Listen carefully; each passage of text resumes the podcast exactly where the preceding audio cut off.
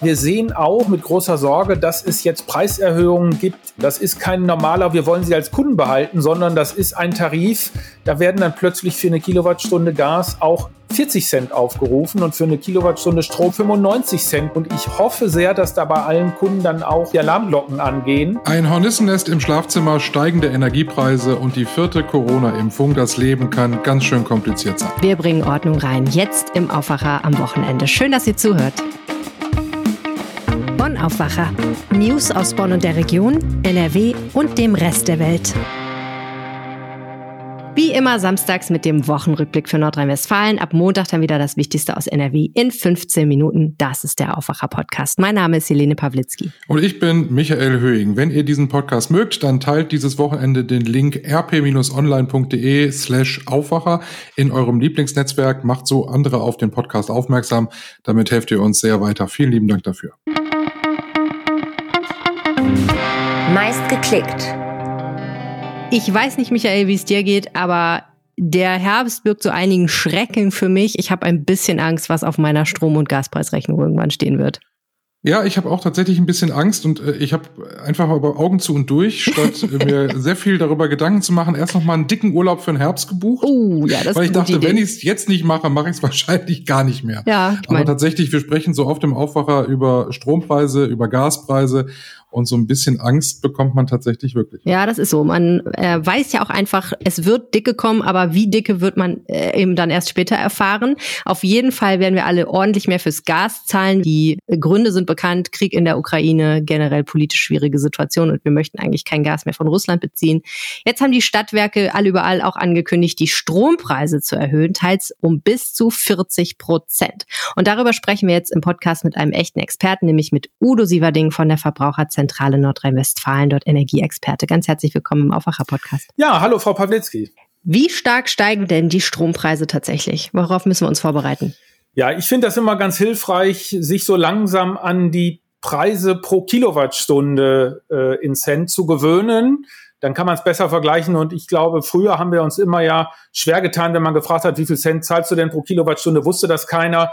Äh, dringende Empfehlung für die nächsten Monate, sich das zu merken, weil die Größenordnung ist sehr wichtig und da ist viel Bewegung. Sie machen mir ein schlechtes Gewissen, Herr Sieverding. Ich müsste das Naja, auch. bieten. aber ja, es ist wirklich hilfreich, weil alle reden immer pro Haushalt oder in Prozent, wie es teurer wird. Was wirklich entscheidet, ist vor allen Dingen der Arbeitspreis in Cent pro Kilowattstunde. Grundpreis, also der monatliche, die monatliche Grundgebühr ist auch noch relevant, aber die Musik spielt vor allen Dingen im Arbeitspreis und die Vergleichbarkeit äh, läuft halt darüber. Deswegen konkret, Stadtwerke Düsseldorf erhöhen den Strompreis von 24 Cent, ähm, die sie bislang noch zahlen, in der Grundversorgung jetzt auf 33,5 Cent. Das klingt viel. Ähm, die 24 Cent sind aber noch vergleichsweise moderat. Und deswegen ist die Zielmarke von 33 ähm, ja auch noch moderat, muss man sagen. Ich will es jetzt auch gar nicht dramatischer machen, als es jetzt in Düsseldorf ist. Es gibt andere Städte, da zahlen die Kunden mehr. Das hat verschiedene Gründe. Ähm, und es ist ja zumindest keine Höhe, die ich jetzt äh, grundsätzlich aus Prinzip schon irgendwie kritisieren würde. Okay, also was Sie sagen ist, in Düsseldorf waren die Preise bisher auch nicht besonders hoch. Jetzt steigen sie eben und das muss auch so sein. Warum muss das denn so sein? Warum erhöhen die Stadtwerke die Strompreise? Ja, das hängt natürlich alles mit den Großhandelsmärkten zusammen und der Preistreiber Nummer eins. Ich finde das auch wichtig, immer wieder zu betonen. Der ist nun mal Putin ähm, und sein Angriffskrieg in der Ukraine. Das treibt äh, die Gaspreise natürlich sehr stark ähm, in Europa und das hat aber auch Auswirkungen auf die Strompreise. Bei den Strompreisen kommt zusätzlich noch erschwerend hinzu in diesem Sommer, dass mehr als die Hälfte der französischen Atomkraftwerke derzeit nicht am Netz sind, überwiegend weil sie in Revision sind, weil sie äh, Risse im Mantel haben und jetzt auch einige, weil sie äh, zu wenig Kühlwasser in den Flüssen haben durch die Hitze in Frankreich. Okay, also mir leuchtet ein, dass wenn Atomkraftwerke nicht laufen, dass dann weniger Strom insgesamt produziert wird und einfach weniger Strom auf dem Markt ist. Und wenn der Strom knapp ist, dann ist er auch teurer. Aber was hat das Ganze jetzt mit dem Krieg und mit den Gaspreisen zu tun? Warum wird Strom teurer, wenn Gas teurer wird? Ja, das äh, jetzt wird es ein bisschen kompliziert, aber wir, man kann das ja, ich, ich bemühe mich, es gut zu erklären. Bitte einmal Sendung mit der Maus für uns. Ja, genau, ich, ich gebe mir Mühe. Wir haben in Deutschland einen Strompreis und der setzt sich an der Strombörse zusammen und das hängt damit zusammen, welche Kraftwerke gerade gebraucht werden. Wenn im Sommer ähm, die Sonne scheint und der Wind weht, dann sind gerade noch mal noch die drei Atomkraftwerke am Netz und so ein paar Braunkohlekraftwerke, aber keine Steinkohlekraftwerke, keine Gaskraftwerke normalerweise und auch keine die wenigen Ölkraftwerke, die wir noch haben. So, dann ist der Strompreis sehr niedrig, weil der Wind und die Sonne weht.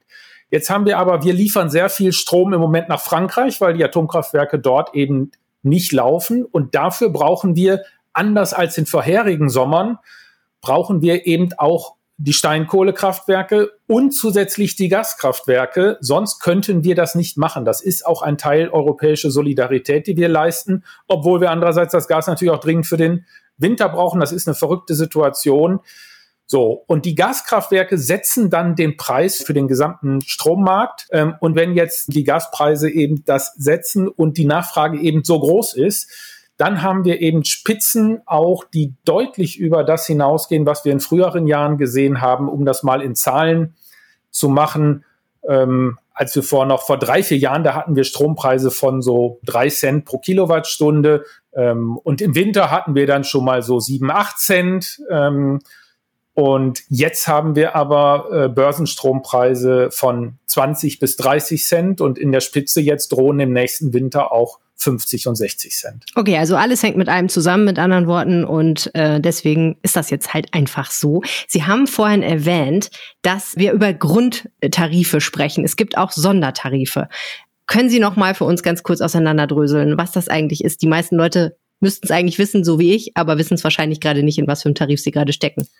Ja, also da muss jetzt auch keiner ein schlechtes Gewissen haben. Ich finde das auch nicht schlimm, wenn man nicht weiß, in welchem Tarif man ist. Die haben auch immer so komische Namen und ob das jetzt Düssel Klassik, Düssel Pur, Düssel äh, Natur ist. und in jeder Stadt heißen die auch noch anders. Also das, das ist jetzt wirklich nicht schlimm. Es gibt seit 1998, das ist die Liberalisierung des Energiemarktes damals gestartet, gibt es überhaupt die Möglichkeit, sich seinen Strom- und Gastarif frei zu suchen. Und ähm, das machen viele Kunden auch, die dann über die Portale gehen oder die zu ihrem Stadtwerk gehen und sagen, ich möchte gern einen Ökostrom oder ich bin Single und oder ich möchte einen Online-Tarif. Und da hat sich in den letzten Jahren ein ganz lebhafter Markt entwickelt von diesen sogenannten Sondertarifen. Dann sagen die Kunden, ich möchte aus meiner normalen Versorgung, aus der Grundversorgung raus und ich finde besser, dass ich jetzt mit Öko oder irgendwie online oder Single und sonst was irgendwie beliefert werde.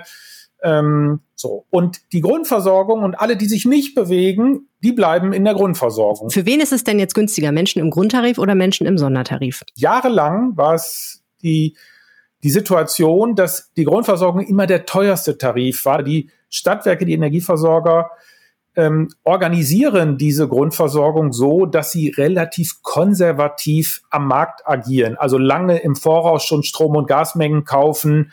Und als die Strom und Gaspreise jahrelang von 2010 bis 2018 gesunken sind, hat man da in der Grundversorgung immer in die Röhre geguckt, weil am Markt gab schon längst wieder gesunkene, günstigere Tarife und in der Grundversorgung schleppte man noch ähm, die teureren Einkäufe aus den Vorjahren mit. Und genau dieser Effekt hat sich jetzt gedreht, weil jetzt seit äh, 2021 und besonders jetzt seit Februar nochmal die Preise an den Großhandelsmärkten für Strom und Gas unter die Decke gehen und die Stadtwerke jetzt quasi in der Grundversorgung noch ihre Kunden mit den mit dem Strom und Gas beliefern können, den sie 2019 und 20 noch zu deutlich günstigeren Konditionen eingekauft haben. Also die Kunden profitieren im Moment von dieser Mischkalkulation, während äh, die Discounter oder auch diese Sondertarife, die wir vorhin erklärt hatten, jetzt überhaupt nicht mehr attraktiv sind. Was sollte man denn als Kunde machen, wenn man in einem Sondertarif ist? Habe ich überhaupt irgendeine Chance, eigentlich diesen hohen Strompreisen zu entfliehen oder egal in welchem Tarif ich bin, ich muss sie so nehmen? Ja, wir sind äh, derzeit in einer Übergangsphase, würde ich das mal nennen, weil wir ähm, jetzt schon viele Tarife haben, die auch starke äh, Preiserhöhungen hatten. Viele Kunden haben schon Preiserhöhungen bekommen. Ähm, einige aber auch noch nicht. die sollten gar nichts machen und sich freuen, so. Und ähm, aber wir haben in vielen Tarifen eben schon äh, Preiserhöhungen bekommen. Die sind aber noch nicht, ähm, ich sag mal, an der Oberkante angekommen. So, und wir sehen das, wenn wir das vergleichen. Die Stadtwerke Düsseldorf ähm, nehmen im Moment fürs Gas am 1. August erhöht auf 12 Cent. Die Stadtwerke Wuppertal pro Kilowattstunde, die Stadtwerke Wuppertal äh, versorgen ab Oktober, haben sie jetzt angekündigt, für 14,5 Cent und die Rheinenergie in Köln ab Oktober für 18,3 Cent. Und wenn ich in allen drei Städten mir einen neuen Gasanbieter suche, weil ich irgendwie einen neuen Tarif haben will oder weil ich eine Preiserhöhung bekommen habe und in die Portale gehe, dann finde ich quasi keinen Tarif unter 25 Cent. Das ist hart für die, insbesondere für die Kölner im Moment, weil die jetzt 18 Cent bald bei der Rheinenergie zahlen müssen und dann denken sie, wow, so eine Preiserhöhung 130 Prozent, ich wechsle und gehen in die Portale und finden dann aber den günstigsten Tarif bei 25 Cent. Das heißt, selbst die sind in diesem sehr teuren Grundversorgungstarif noch im geringsten Übel sozusagen versorgt. Ähm, und gleichzeitig ist dieser Tarif, den die Portale aufrufen, aber ein guter Indikator dafür, wie sich die Märkte entwickeln, weil der spiegelt letztlich wieder, was derzeit am Großhandel bezahlt wird. Und wenn ich heute frisch quasi mich mit als Großhändler mit Strom und Gas eindecke, dann muss ich eben genau diese 25 Cent oder in Gas, da kommen ein paar Umlagen drauf. 20 Cent kostet mich äh, eine Kilowattstunde Gas, wenn ich sie heute im Großhandel kaufe. Und das wird ein Preis sein, der sich auch durch die Mischkalkulationen, die die Stadtwerke haben, in den nächsten ein, zwei Jahren durchsetzen wird. Das wird sehr hart. Ich möchte gerne noch mal, bevor, bevor wir zum Schluss kommen, würde ich gerne noch mal in den Haushalt gehen. Gibt es irgendwas, wo man sagen muss, so wie sich die Preise jetzt aktuell entwickeln, das kann man im Haushalt eigentlich nicht mehr mit einem guten Gewissen vertreten. Ich mache mal ein Beispiel. Ich äh, habe letztens, weil sie im Angebot waren, Tiefkühlpizza gekauft und stehe so, vor der Tiefkühltour und denke, im Grunde doch ein Wahnsinn, dass ich in so einer Zeit, wo wir alle Energie sparen sollen, so ein, so ein Ding hier äh, am Stromnetz lasse. Gibt es irgendwas aus Sicht des Energieexperten, der sagt, ja, das können wir eigentlich tatsächlich im Moment so nicht betreiben oder so machen? Also ich finde die genau die Diskussion, die wir jetzt führen, die Frage, die Sie stellen, die die ist ja genau richtig. Ich würde nur bei der Antwort im Moment darauf setzen, dass alle jetzt, die darüber diskutieren, die sich informieren, wir haben unheimlich hohe Nachfrage nach unseren Internet-Online-Angeboten, nach Online-Seminaren, die wir zum Energiesparen, aber auch zur Photovoltaik, Wärmepumpe machen. Viele Leute sind irgendwie natürlich auch äh, in, in Angst über die Energiepreise, aber auch mit einer hohen Motivation, jetzt wirklich was einzusparen. Und was das dann konkret in jedem Haushalt ist, ich bin dann großer Fan davon, dass die Haushalte das letztlich am besten selber entscheiden können. Und wenn jemand meint, die Tiefkühltruhe ist für mein Leben äh, sehr wichtig, dann würde ich dem das auch lassen. Und wenn äh, so, und da gibt's natürlich jetzt ein paar Luxus, ähm, ja, paar Lu äh, Luxusbauteile, die man im Haus so oder Möbel oder so oder Saunen oder sonst was, die man haben kann, wo man noch schneller ein Fragezeichen hintermachen kann. Aber alles andere, auch die Länge beim Duschen und wie häufig man duscht und äh, so, ich setze darauf, dass die Leute das, also dass sie schon wirklich viel Energie sparen, aber jeder Haushalt möglicherweise ein bisschen anders. Also Michael, lass die Tiefkühlpizza kalt, aber deine hausinterne mit Strom betriebene Sauna, die kannst du eigentlich wirklich mal abgeschaltet lassen. Es ist heiß genug draußen. Also mit anderen Worten, Herr Sieverding, wenn ich das mal zusammenfasse, ähm, Stromkunden sollten jetzt eigentlich einfach nur die Füße stillhalten. Entweder man ist in einem Sondertarif und darf sich noch ein bisschen über günstigere Preise freuen oder der Sondertarifvertrag endet, dann rutscht man vielleicht sogar besser in die Grundversorgung, die früher teurer war, aber heute im Vergleich zu dem, was man dann neu kriegen würde an Vertrag, doch noch günstiger ist, korrekt? Ähm, sehr richtig. Ich würde eine Ergänzung machen. Viele Kunden, die in der Grundversorgung sind, aber auch die noch Sonderverträge angeboten bekommen, die okay sind. Das ist schon wichtig, sich das nochmal durchzulesen. Ähm, die können im Moment wenig machen, einfach nur abwarten. Aber wir sehen auch und auch mit großer Sorge, dass es jetzt Preiserhöhungen gibt, die die eigentlich, ich, sag, ich, ich nenne das immer eine Ausladung. Das ist kein normaler, wir wollen sie als Kunden behalten, sondern das ist ein Tarif. Da werden dann plötzlich für eine Kilowattstunde Gas auch 40 Cent aufgerufen und für eine Kilowattstunde Strom hatten wir jetzt in unserer Beratungsstelle einen Fall, da wollte ein Unternehmen 95 Cent für eine Kilowattstunde Strom haben. Und ich hoffe sehr, dass da bei allen Kunden dann auch, dass sie das aufmerksam lesen und dass die Alarmglocken angehen, dass sie wirklich merken, äh, hier droht Gefahr, wenn ich da jetzt nicht äh, von meinem Sonderkündigungsrecht Gebrauch mache. Das ist äh, ein großes Risiko. Ich finde das auch unanständig von den Unternehmen. Das kritisieren wir auch. Ähm, aber in den Sondertarifen hat man da, ähm, wenn neue Verträge angeboten werden, auch äh, rechtlich keine Handhabe. Okay, also wirklich wachsam bleiben und gucken, was wird einem da eigentlich angeboten und im Zweifel mit der Verbraucherzentrale mal drüber reden oder sich im Internet informieren. Ganz, ganz herzlichen Dank, Udo Sieverding. Sehr gerne. What der Woche. Eine tolle Geschichte, eine meiner Lieblingsgeschichten aus der vergangenen Woche kommt aus Düsseldorf-Wersten und ich kann es wunderbar vorstellen, es wäre eigentlich eine typische Michael Höhing-Geschichte, das könnte mir. das stimmt. das ist leider wirklich wahr, Michael. Eine, ja, wirklich.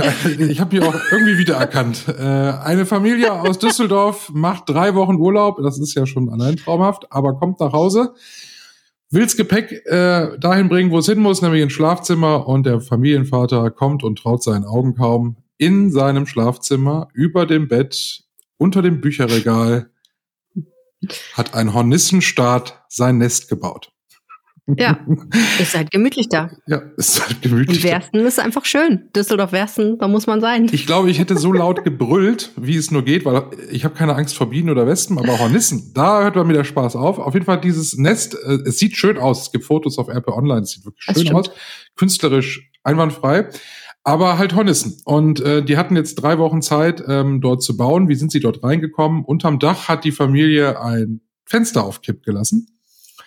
Ähm, und da ist dann wohl eine, es gibt Bauarbeiterhornisse, denke ich mal, äh, eingeflogen und hat sich gedacht, hier ist ein toller Platz und dann hat man gebaut. Unfassbar, ne? Drei Wochen hat das nur gedauert. Ja, was machst du da? Ja, also das Problem ist, glaube ich, dass du das nicht einfach, äh, du darfst auf jeden Fall nicht einfach selber entfernen, aus verschiedenen Gründen, glaube ich, weil du möchtest ja nicht von Hornissen gefressen werden. Nee. Aber ich glaube, sie stehen auch unter Naturschutz, oder? Genau, sie stehen unter Schutz und ähm, zum Glück hatte die Familie Erfahrung mit Hornissen, denn im letzten Jahr hatten sie ein Hornissennest außerhalb des Hauses okay. und waren den Tieren eigentlich auch recht äh, positiv gegenüber. Ähm, komme ich gleich dazu, weil Hornissen haben einen, einen tollen Vorteil. Auf jeden Fall wussten sie, wir müssen hier irgendwie tätig werden und haben ein bisschen recherchiert. Und du musst tatsächlich bei der Stadt Düsseldorf einen Antrag darauf stellen, dass du dieses Nest entfernen lassen darfst. Das darfst du ja nicht selber machen. Willst du ja auch nicht, hast du ja gesagt. Und das kostet schon mal Begrüßungsgeld. Ich glaube, 40 Euro war das, was das Ganze kostet, ähm, nur diesen Antrag zu stellen. Und die Stadt Düsseldorf hat sich in diesem Fall aber beeilt, offensichtlich, weil man im Düsseldorfer Rathaus gedacht hat, ja, hier sollte man nicht zu lange warten und haben diesen Antrag genehmigt. Das muss jetzt ein Kammerjäger machen, der muss die Familie entsprechend beauftragen. Das kostet im Schnitt 500 Euro, so ein Nest entfernen zu lassen. Und das sieht dann so wie folgt aus. Der Kammerjäger kommt mit einem großen Staubsauger, also nicht mit einem mit was man so kennt, sondern mit einem extra, mit einem Hornissenstaubsauger, sag ich mal, saugt die dann ab und ähm, das Nest wird da entfernt und dann kommen die irgendwo hin, wo sie ungestört äh, weiter wohnen dürfen, werden sie dann werden umgesiedelt, praktisch, ja. Genau, dann äh, okay, ist das wieder frei. Ja, aber das Schöne ist, wenn man Hornissennest hat, äh, gibt es tatsächlich einen Vorteil. Und zwar, wenn du Hornissen hast, hast du keine Wespen, keine Mücken und keine Fliegen. Das sind nämlich die Leibspeisen von Hornissen. Und ähm, ja, im Grunde wäre du meinst, ein so ein, Du würdest nach dem ersten initialen Schock das Hornissennest auch einfach vielleicht behalten? Ich hatte mir das die Woche so schön überlegt. Ich saß, ich saß bei einem Stück Kuchen auf der Terrasse und dachte, vielleicht sollte ich einem Hornissenstaat Unterschlupf gewähren, weil es war ja schon nervig, was so an Fliegen, Mücken und Wespen so da war. Hm. Aber Hornissen sind verdammt groß. Ja, und wie hat, wie hat Ingo Appelt immer gesagt, wussten Sie, dass der Biss eines einzigen Pferdes für eine Hornisse tödlich sein kann?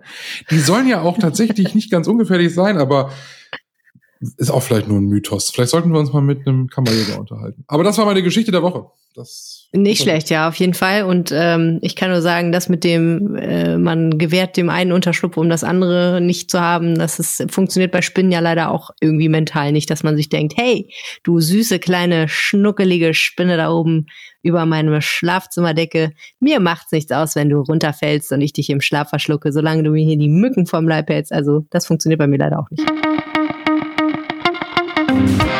Story der Woche. Kommen wir zur Story der Woche. Ähm, eine Geschichte, die unser Kollege Christian Schwertfeger aufgeschrieben hat und du hast mit ihm darüber gesprochen. Sie trägt die wunderbare Überschrift auf RP Online, die abenteuerliche Geschichte von 200 gestrandeten Passagieren. Es sind Menschen, die Urlaub gemacht haben in Nizza, soweit so beneidenswert, und die dann wieder nach Düsseldorf wo wollten. Und äh, das hat nicht so richtig gut geklappt. Kennst du den Film Terminal mit Tom Hanks? Ja, das ist wichtiges Hintergrundwissen für diese Geschichte. Hallo Christian. Ja, hallo ihr zwei.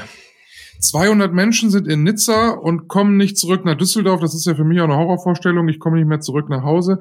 Diese Geschichte hast du aufgeschrieben in der vergangenen Woche. Was ist da passiert? Warum sind die nicht mehr nach Düsseldorf gekommen? Ja, äh, ist schon ein ziemlich krasser Fall gewesen.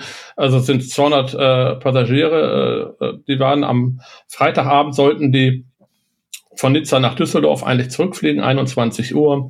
Äh, die waren schon durch die Sicherheitskontrollen. Eigentlich deutete alles darauf hin, dass der Flug stattfindet. Ähm, und dann verzögerte er sich immer. Also äh, erst um 21 Uhr flog er nichts, dann hieß es irgendwie 21.30 Uhr, 22 Uhr. Die Passagiere wurden aber auch nicht informiert, was genau los ist. Am Flughafen in Nizza wusste keiner Bescheid, äh, so dass die äh, Passagiere dann auf, selbst auf die Idee gekommen sind, mal äh, zu gucken, auf der Internetseite des Flughafens in Düsseldorf. Äh, und dort haben sie dann gelesen, dass ihr Flug annulliert worden ist. Daraufhin haben sie die Flughafenmitarbeiter in Nizza vor Ort konfrontiert. Die wussten davon weiterhin nichts, bis es dann schließlich am späten Abend hieß, ja, der Flug findet nicht statt. Ja, es war dann schon ziemlich spät an dem Flughafen. Ähm, es war kaum noch jemand da, die Geschäfte waren nicht geöffnet. Und äh, niemand half den Leuten. Also sie wussten nicht, an wen sie sich wenden sollten. Äh, sie haben nichts zu trinken, nichts zu essen bekommen. Ähm, sie waren halt in den, im Sicherheitsbereich des Flughafens. Ähm, dort kamen sie dann auch nicht raus. Die Türen waren verschlossen. Äh, daraufhin haben sie halt die Polizei gerufen. Haben sich auch ans Auswärtige Amt äh, gewandt. Und äh, letztendlich äh, sind sie dann aus dem Sicherheitsbereich dann gekommen, wurden sie rausgelassen. Äh, der Flughafen hat für die dann äh, Feldbetten organisiert, erst zu wenige, äh, dann reichten sie aber irgendwann doch aus. Äh, sie haben dann äh, ein Teil der Fluggäste hat unter abenteuerlichen Bedingungen in der Flughafenhalle genächtigt. Äh, keiner wusste, wann äh, ihr Rückflug denn dann äh, tatsächlich stattfinden sollte. Es hieß dann erst am nächsten Morgen um 9 Uhr. Daraus wurde auch nichts. Äh, dann 16 Uhr am Samstag sollten sie fliegen. Daraus wurde auch nichts und in beiden Fällen äh, ohne Angabe näherer Gründe und auch mehr oder weniger äh, äh, durch Selbsterfragen haben die Passagiere rausbekommen, dass der Flug nicht stattfindet. Äh, dann zog sich das immer weiter in den Samstagabend hinein. Ähm, man drohte wieder halt, wie später es wird, in Düsseldorf haben wir ein Nachtflugverbot, äh, dass man dann in Düsseldorf auch gar nicht mehr landen kann. Dann haben sie schließlich eine Maschine bekommen um 21 Uhr ja, wegen des angesprochenen Nachtlandeverbots in Düsseldorf konnten sie dann aber nicht nach Düsseldorf fliegen, sondern wurden nach Frankfurt geschickt. Und in Frankfurt gelandet, wurden sie, mussten sie in den Bus einsteigen und waren gegen 4 Uhr morgens in Düsseldorf. Äh, also wirklich eine Tortur und ja, das wünscht man keinem. Wenn man in diesem Sicherheitsbereich beim Flughafen ist, das kann man sich ja nicht so, nicht immer so vorstellen, aber man ist ja da tatsächlich so ein bisschen eingesperrt. Man kommt da ja nicht so ohne weiteres wieder raus, ne? Nee, also dann steht man da erstmal. Ne? Also ähm, man hat ja eingecheckt, äh, Koffer ist abgegeben, man wartet dort ja auf den Flug, man ist durch die Sicherheitskontrollen gekommen und äh, dementsprechend kommt man dann nicht mehr so ohne weiteres raus. Es ist ja auch eigentlich vorgesehen, dass man dort durch den normalen Weg ja auch nicht mehr rauskommt, sondern dass man eigentlich ja dann ins Flugzeug steigt und abfliegt. Und äh, es war ja in dem Fall schon vorgerückte Stunde. Es war dann auch keiner mehr am Flughafen oder kaum noch jemand da, der den Leuten weiterhelfen konnte. Und dementsprechend waren sie äh, mehr oder weniger auf sich alleine gestellt und hatten in ihrer Not dann halt die Polizei gerufen. Mein Gott, das ist ja wirklich furchtbar. Jetzt muss man aber sagen, es ist, du hast es ja auch eingangs gesagt, es ist eine sehr extreme Geschichte. Du hast die Lage an den Flughäfen in diesem Sommer ja wirklich sehr intensiv verfolgt. Diese Geschichte passt eigentlich auch total zu dem, was wir alle über Flugverkehr in diesen Ferien gelernt haben, oder? Ja, man kann sagen, wie die Faust aufs Auge. Sie passierte dann auch noch am letzten Ferienwochenende, ähm, schloss dann sozusagen den Kreis, äh, äh, der sich dann halt, der äh, am zum Ferienstart dann halt äh, öffnete, wenn ich jetzt im Bild bleiben äh, möchte, wo es von direkt zu Beginn an äh, zu Chaos äh, kam, sei es in der Gepäckabfertigung, äh, dass Koffer nicht mitgeschickt worden sind in Flüge, äh, bei Flügen, äh, lange Warteschlangen vor den Check-ins, vor den Sicherheitskontrollen, annullierte Flüge. Also ähm, das war äh, in diesem Sommer wirklich äh, Chaos, dass es äh, eigentlich in der Form und so geballt äh, schon lange nicht mehr gegeben hat. Also ich kann mich selber nicht zurückerinnern, dass es jemals äh, sechs Wochen lang äh, am Stück äh, so ein Chaos herrschte. Wie wird sich das denn jetzt entwickeln? Also zum Beispiel mal Beispiel, ich fliege im Oktober in Urlaub, hoffe ich zumindest. Äh, entspannt sich die Lage? Und jetzt, wo die Ferien vorbei sind, weil es natürlich deutlich weniger Passagiere gibt, oder ist es eigentlich immer noch chaotisch? Es ist chaotisch, wahrscheinlich wird es sogar noch schlimmer werden. Ähm, viele haben halt äh, nur die Sommerferien im Blick und da reisen dann halt gerade die Familien mit Kindern. Und jetzt ist die sogenannte Nachsaison. Beginnt jetzt im September die zieht sich bis Ende September und geht nahtlos dann wieder in die Herbstferien über. Aber in der Nachsaison, gerade September, äh, Ende August, äh, da fliegen halt diejenigen, die keine Kinder haben und die natürlich auch die hohen Preise, die in den Sommerferien abgerufen werden, in den Urlaubsgebieten umgehen wollen. Und das ist eine Menge. Das sind mehr als die Familien, die fliegen. Also ähm, die Probleme bestehen ja weiterhin. Personalmangel wurde nicht gelöst. Und äh, jetzt kommen dann halt äh, die Leute in der Nachsaison. Äh, es sind mehr. Das merkt man jetzt schon am Flughafen. Äh, der Flughafen äh, sagt auch, äh, dass die Probleme weiterhin bestehen werden. Ähm, wahrscheinlich äh, wird es äh, noch schlimmer werden. Tipp der Woche. Michael, wie ist dein Impfstatus? Ich drei Impfungen und ich warte eigentlich auf die vierte. Sehr gut. Aber ich weiß noch nicht, Ja. ob jetzt oder Herbst. Das ist nämlich die entscheidende Frage, die die Gemüter bewegt. Ich bin dreimal geimpft und einmal genesen. Das heißt, äh, ich muss eigentlich erstmal gar nichts machen, glaube ich. Aber äh, es ist ja so, dass die äh, Firma BioNTech einen neuen Impfstoff, genau genommen zwei solcher neuen Impfstoffe angekündigt hat, die gegen die Omikron-Varianten schützen sollen. Und jetzt stellt sich tatsächlich die große Frage, lieber jetzt so schnell wie möglich boostern oder warten, bis ein neuer Impfstoff da ist. Ich würde nicht zu viel verraten. Ich habe Antje Höning die Woche gesprochen und das erste, was sie zu mir sagte, war: Du wartest bis Oktober. Ja, Ja. Antje, unsere Kollegin Antje Höning ist die absolute Impfexpertin der Redaktion und äh, man muss sagen, dass sie sehr klar immer sagt, was Phase ist. Also, erstmal dieser neue Impfstoff, diese beiden neuen Impfstoffe sollen schützen gegen Omikron BA1 und äh, BA4 und 5. Und äh, im Moment ist es ja so, dass die STIKO empfiehlt, dass sich über 70-Jährige zum vierten Mal impfen lassen und Risikogruppen, also Leute, die irgendwie Vorerkrankungen haben und auch Leute, die im Gesundheits- und Pflegebereich unterwegs sind.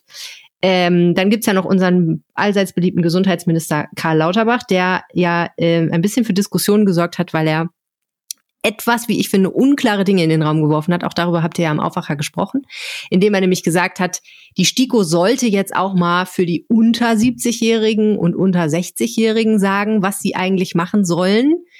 Klammer auf, klang für mich so wie, er fände eigentlich gut, wenn sich auch Menschen, die jünger sind als 70 Jahre, irgendwie zum vierten Mal impfen lassen, aber das hat er so ein bisschen offen gelassen. Und so oder so ist ja die Frage, warten oder impfen lassen. Und es war ja ganz lange so, deswegen hat mich auch die Antwort auf diese Frage ein bisschen überrascht, nämlich warten ist besser. Ganz lange war es ja so, dass immer gesagt wurde, Hauptsache geimpft.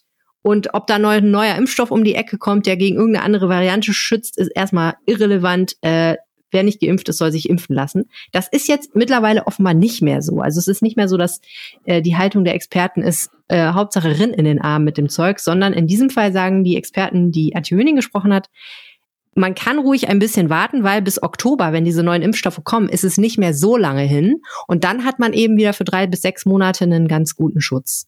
Das heißt, ähm, wenn nicht schwerwiegende medizinische Gründe dagegen sprechen, zum Beispiel, dass man wirklich keinen Impfschuss hat oder nur noch zu wenig oder wirklich einer Risikogruppe angehört und der Arzt sagt, nee, nee, das machen wir besser gleich, weil eine Corona-Infektion wirklich schwerwiegende Folgen hätte, äh, ja, sollte man eben ein bisschen abwarten und hoffen, dass es schnell geht mit der Zulassung dieses Impfstoffs. Aber allgemein wird angenommen, dass das alles nur noch mehr oder weniger eine Formsache ist. Es gibt ja auch einige, die haben schon vier Impfungen. Meine Eltern zum Beispiel sind schon vierfach geimpft. Und äh, Mhm. da kann es tatsächlich sein, dass jetzt sogar noch in diesem Herbst die STIKO sagt, fünfte Impfung.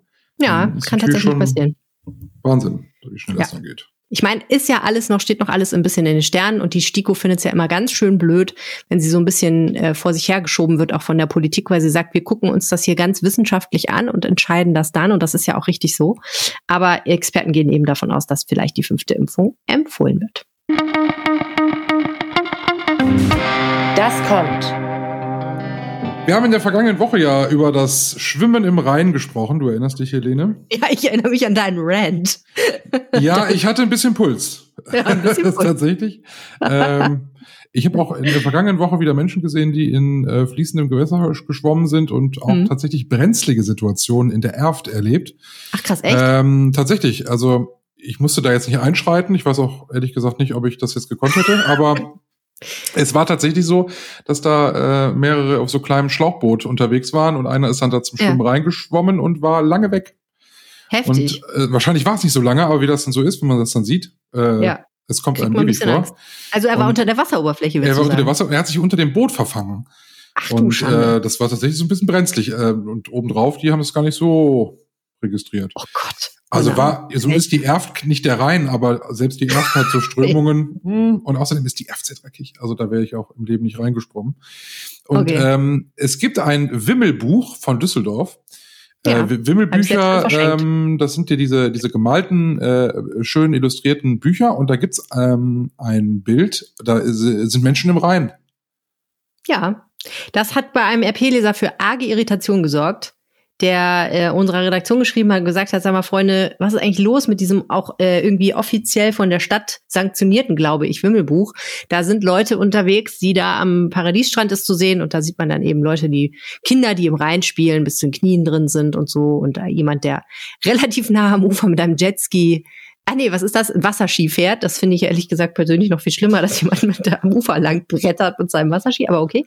äh, ja, und er findet das gar nicht lustig. Und ähm, ich finde das ganz spannend, weil es äh, ein bisschen illustriert, dass das mit dem Reinschwimmen dann, äh, was ja einfach verboten ist, man kann es nicht oft genug sagen, es ist nicht erlaubt, im Rhein zu schwimmen, ähm, was ja dann doch irgendwie so ein bisschen für, ja, äh, gespaltene Positionen in der Gesellschaft sorgt. Die einen machen es halt doch und sagen, was auch immer, ich bin ein super Schwimmer, ich mache das trotzdem. Und wer wissen will, warum das nicht keine gute Idee ist, der sollte sich den Podcast von vergangener Woche anhören, von Michael Höhing, alles sehr eloquent dargelegt. Und die andere Seite, die sagt, sag mal, habt ihr ein Rad ab, was soll denn der Scheiß, könnt ihr bitte aufhören, hier im Rhein zu schwimmen? Aber in der Und- Weser ist es wohl nicht so gefährlich. Ja, pass auf, ne, das war nämlich echt der Knüller. Ich habe nachgeguckt, ähm, was ist eigentlich so los demnächst und habe diesen Termin gefunden und habe gedacht, das ist was für Michael. habe mich ein bisschen totgelacht. In schönen, in der schönen Stadt Minden in Ostwestfalen findet am nächsten Wochenende, am 20. August, ein offizielles Stromschwimmen in der Weser statt. Auch die Weser ist nicht der Rhein, aber trotzdem ja ein Fließgewässer. Die Deutsche Lebensrettungsgesellschaft lädt ein zum offiziellen Stromschwimmen in der Weser einmal quer durch die Stadt.